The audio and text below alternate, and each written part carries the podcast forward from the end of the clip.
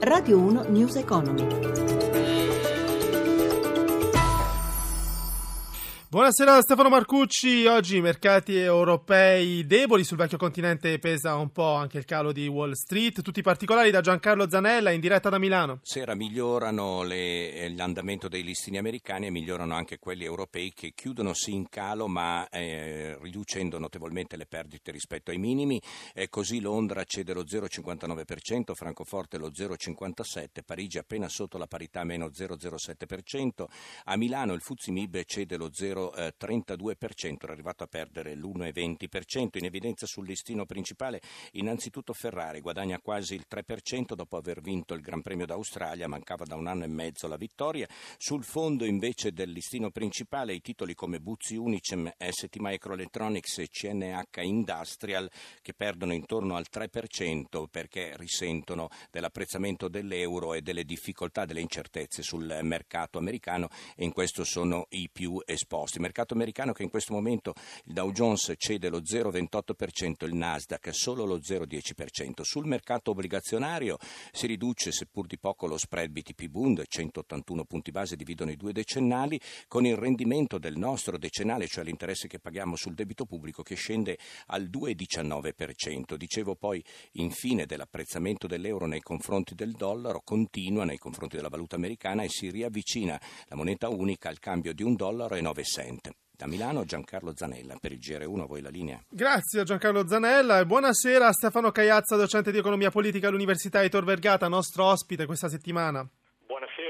Buonasera professore, allora partiamo proprio dai mercati perché l'insuccesso di Trump nel tentativo di modificare l'Obamacare avrebbe messo dei dubbi agli operatori sulla capacità del presidente americano di perseguire il suo programma economico fatto di tagli alle tasse e investimenti. Allora dobbiamo pensare che sia finita questa luna di miele tra Trump e i mercati o è solo un'incomprensione passeggera? Certamente i mercati e gli operatori sono interessati chiaramente a, a fare profitti. Ora eh, capire e eh, distinguere l'elemento di breve periodo dall'andamento di lungo periodo è cosa certamente complessa.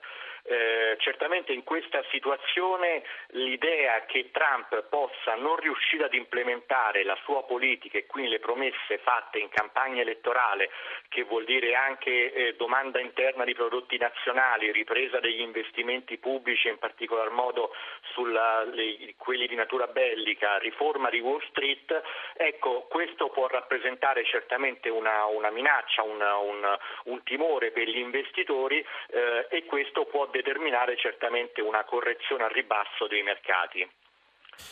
Torniamo a parlare di banche, di banche italiane in crisi. Oggi ne ha parlato anche Daniel Nui, eh, presidente del Consiglio di Vigilanza della BCE, e ha detto che MPS anzitutto è solvibile e che la ricapitalizzazione procede in modo costruttivo, mentre per le due Venete, Veneto Banca e Popolare di Vicenza, ha prospettato la possibilità di una fusione. Insomma, professore, quanto è vicina una soluzione il, o quanto è lontana la soluzione per il problema del credito italiano?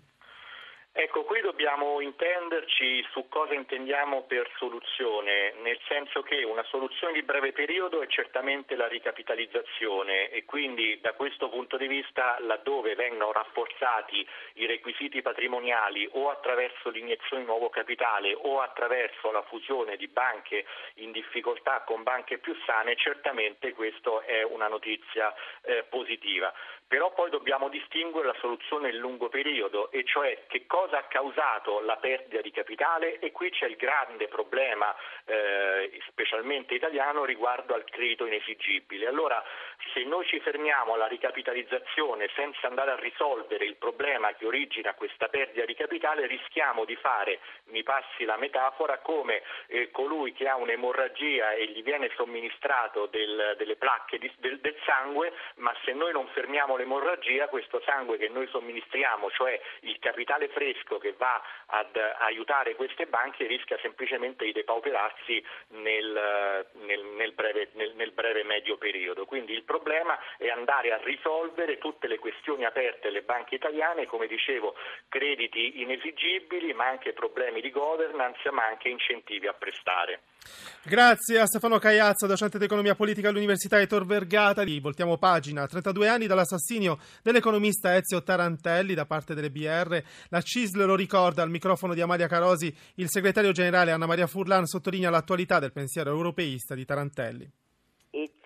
Tarantelli ci lascia il pensiero di un europeista convinto, già allora lui parlava di fondi europei per l'occupazione attraverso anche strumenti ancora da realizzare nel nostro paese, primo fra tutti la democrazia economica. Governo al lavoro sul documento di economia e finanza, tra le priorità annuncia il Premier la salvaguardia del lavoro, ma voi chiedete di più cosa? Da una parte importanti investimenti su politiche per lo sviluppo sviluppo, ma chiediamo anche finalmente di realizzare uno degli aspetti prioritari per eh, il nostro Paese, che è una grande riforma fiscale. I voucher lavoro non esistono più. Secondo la CISL serve uno strumento sostitutivo? Non c'è dubbio. Noi avevamo chiesto al governo di mantenere i voucher innanzitutto per le famiglie, per le onlus, che in questo modo regolarizzava lavori assolutamente saltuari. Ora questo strumento momento è venuto meno, il rischio è che alcuni lavori che attraverso i voucher erano emersi dal nero ricadano invece nel nero, ci vuole subito un confronto per eh, realizzare strumenti alternativi.